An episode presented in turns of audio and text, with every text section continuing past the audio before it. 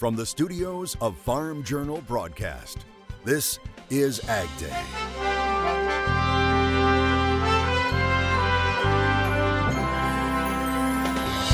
The battle against saltwater in the South. I think there will be quite a few, couple hundred acres that we won't even uh, continue to fish this year. What it means is we enter crawfish season in Louisiana, making the most of those marginal acres. We want people to realize that our, all soils aren't created equal. How a new program is helping farmers flip their soil. As harvest races to the finish, farmers continue to assess the damage following the growing season filled with heat and drought. That heat we got in August, I believe it uh, hurt our beans somewhat in yield. The latest from Iowa fields right now on Ag Day. Ag Day, presented by Pioneer. What's next happens when the testing grounds meet the proving grounds. Pioneer. What's next happens here. Good morning. I'm Michelle Rook coming to you from the Farm Journal studios here in Kansas City. Clinton has the day off. Harvest has leaped past the halfway point when it comes to corn and well beyond that for soybeans. USDA reporting 59% of the corn crop has been harvested. That's up 14% from last week and 5% ahead of the five year average. Now, when it comes to soybeans, 76% are now in the bin. That's also up 14% from last week and way ahead of average. Producers have been going for soybeans before the corn in many cases, quite typical when you have these open autumn conditions. The I 80 Harvest Tour on Ag Day is brought to you by Case IH. The Farmall has been the iconic partner on the farm for generations. Come celebrate a century of Farmall, the one for all, at farmall100.com. And by AGI. At AGI, we spend a lot of time focused on our product details, making sure you can store your grain how you need to and move it when you need to. Learn more at aggrowth.com. And in Iowa, farmers are making great progress as well, with 62% of the corn out of the field. That's 15 points ahead of normal. Soybeans are at 83% combine. That's 16 points ahead. Now, harvest results have been mixed with spotty rains, as we found this week on our I-80 harvest tour.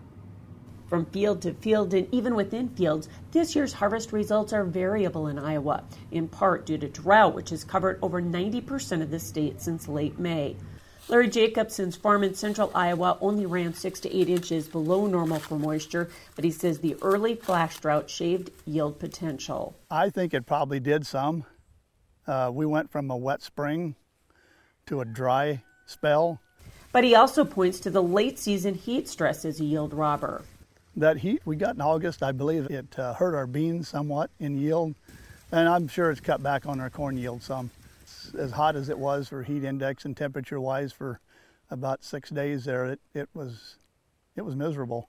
So he says corn yields are running below 2022. Corn wise, we're in that probably 220 to 230.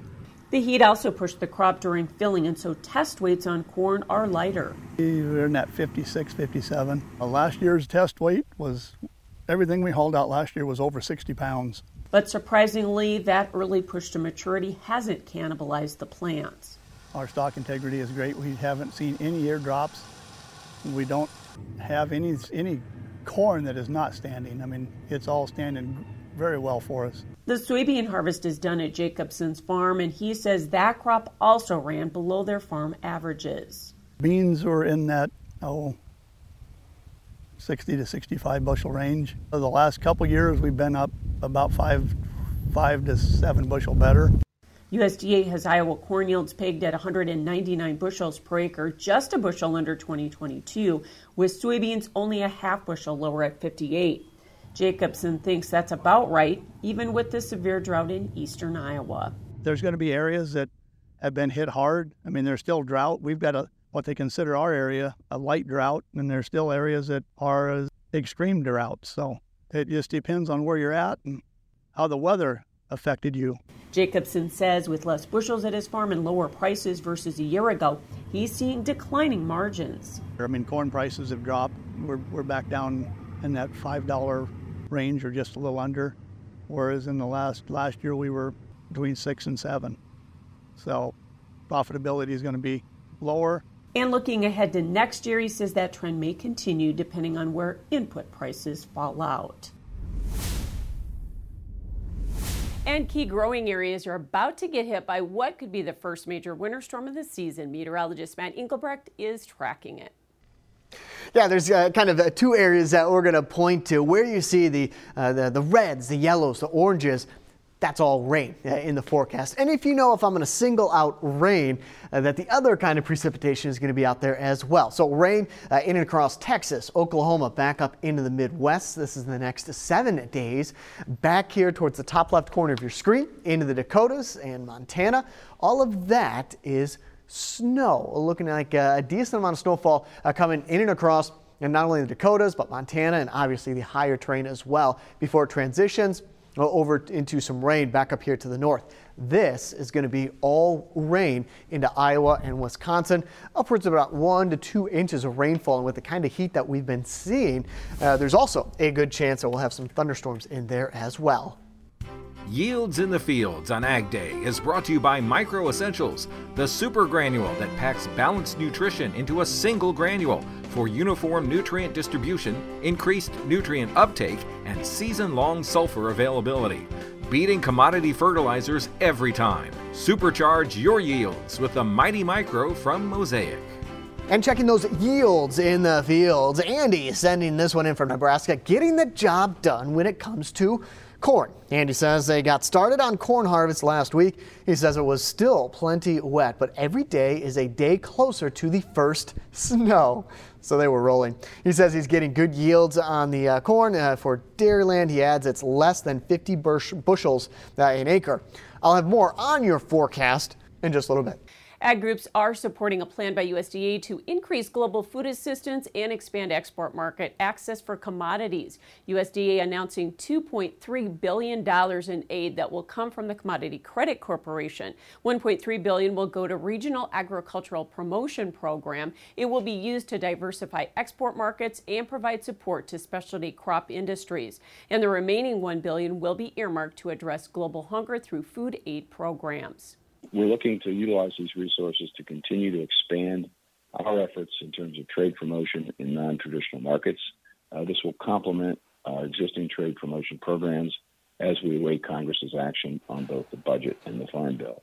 USDA says the recent challenges in supply chains and ongoing conflicts have exacerbated global food security. It says an estimated 205 million people require life saving food assistance and 768 million people face chronic hunger. But the movement of grains and other commodities could be slowed coming through Canada as a strike in the country's St. Lawrence Seaway enters another day. Reuters reporting the strike has so far impacted about 115 vessels that were supposed to be traveling through the Seaway. An estimated 360 union workers walking off the job on Sunday over a wage dispute. They failed to negotiate a new labor contract with the St. Lawrence Seaway Management Corporation, which, along with the U.S. body, operates the waterway linking the Great Lakes and the Atlantic Ocean. Mike Steenhoek of the U.S. Soy Transportation Coalition telling us that the striking workers are just at the 13 Canadian locks, not the two U.S. based locks. But he says since all the locks operate as a single system, any closure of one or more will suspend operations of the entire system. The Canadian Chamber of Commerce says the strike has impacted $25 million in daily economic activity. A major sell off in cattle markets to start the week, and the market tried to consolidate on Tuesday. I'll talk with Arlan Suderman of StoneX about that coming up in markets, plus, we'll talk grains. And later, battling saltwater intrusion, what it means for Louisiana's crawfish as the season kicks off in the country.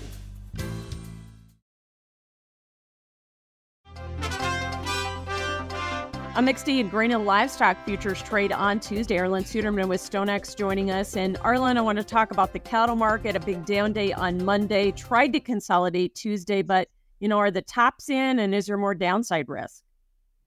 Yeah, as we look at it, we're really got a battle here between the fundamentals and money flow in this cattle market. And it was triggered by that cattle on feed report that came out on Friday showing better than 100,000 more head of cattle that placed during the month than what was expected.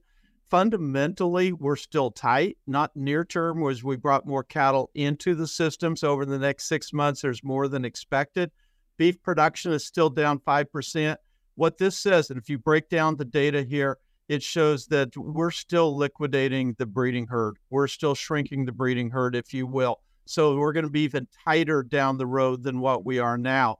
But near term, it caused the funds to really liquidate positions. We saw a massive sell off, uh, but I believe it was 135,000 contracts yesterday, but open interest only went down by 4,000. So there's a lot of buyers in there. Was that the Packers knowing what the situation really is and setting themselves up well for going forward? It when and if we get a bounce in the board to be able to pay for the cash. Basically, the expectation is that cash will hold in here pretty well this week. Yeah, we did do some technical damage. Let's hope we can move past it. What about the soybean market? A little bounce on Tuesday. You know, how much of that was just putting in some South American weather premium? Yeah, exactly right. And it's dry in Brazil. It hasn't rained for the last week in Mato Grosso. I should say in center west Brazil, it's dry. Forecast has one to two inches over the next week to 10 days. Those forecasts have tended to under verify. Will they come? If they do, our people in Brazil say they'll be fine. If they don't, that's when the problems are going to start adding up.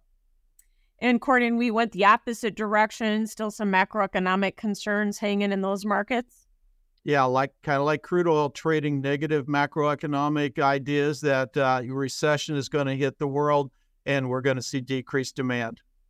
And so we're likely to see more technical selling, you think, in those markets or not? Yeah, assuming headline risk there, headline risk with the Middle East war is constantly going to be with us now, let alone some of the other factors we have. Thanks for joining us. That's Arlan Suderman with StoneX, and that's Markets Now. We'll have more Ag Day coming up. Contact Arlan Suderman by email at arlan.suderman at stonex.com.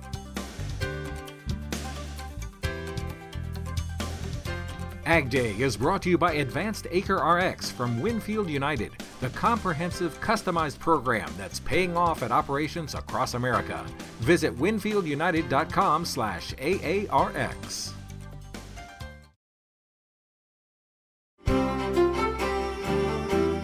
or looking for that uh, second significant pocket of cold air to come in and across the United States. And we found it.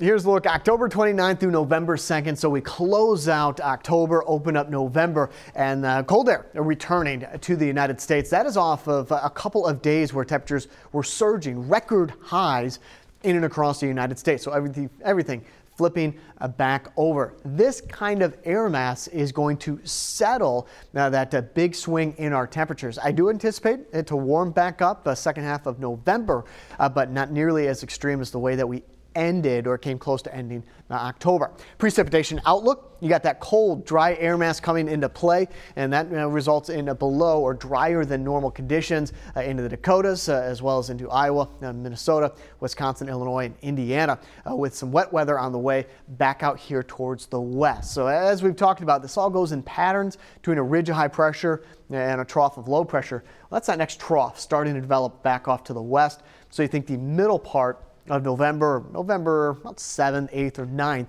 start looking for that second piece of energy to come through, increasing the rain chances through the United States.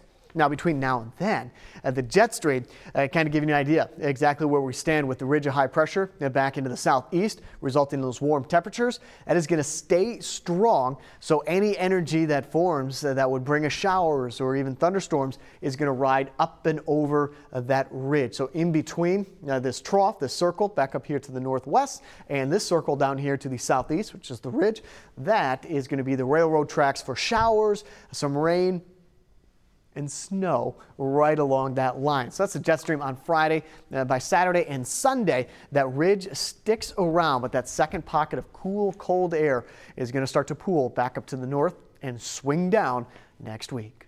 Orange, Massachusetts, mostly cloudy, high around 69 degrees, low of 48 degrees. Orange, Virginia, mostly sunny, high around 77, low of 44.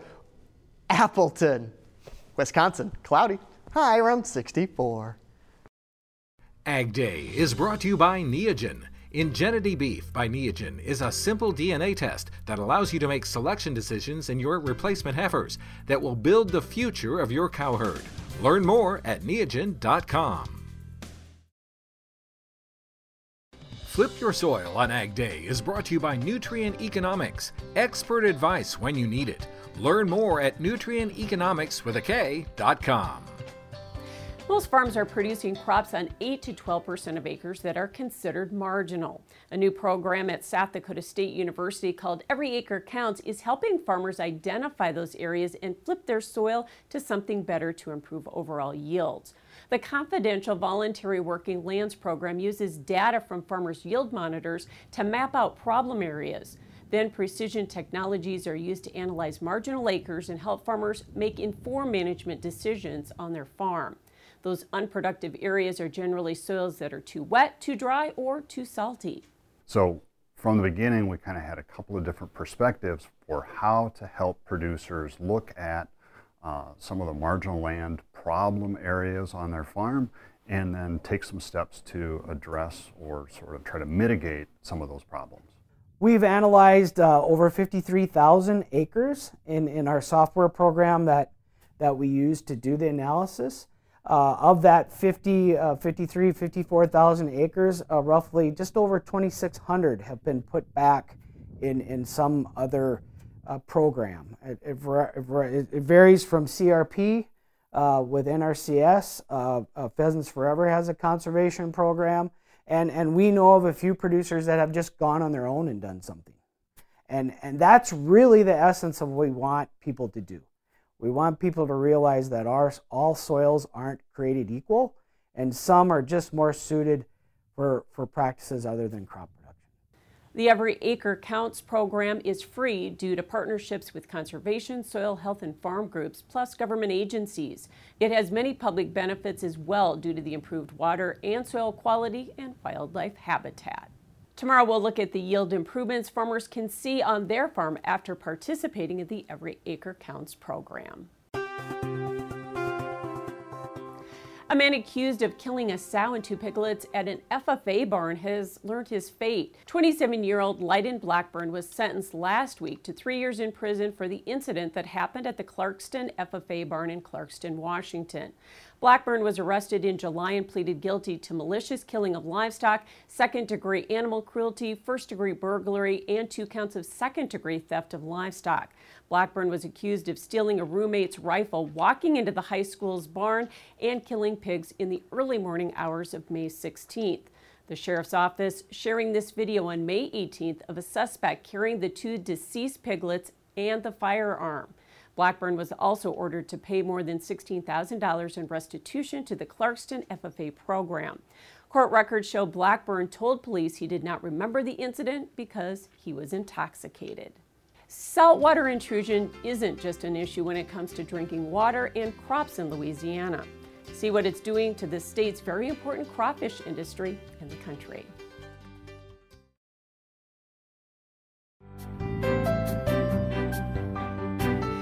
Louisiana, saltwater intrusion has been a problem for communities along the Mississippi River. But on the other side of the state, crawfish producers are also struggling with it. While crawfish boils are months away, the crawfish season is kicking off as producers begin to flood their ponds and crawfish emerge from their summer burrows.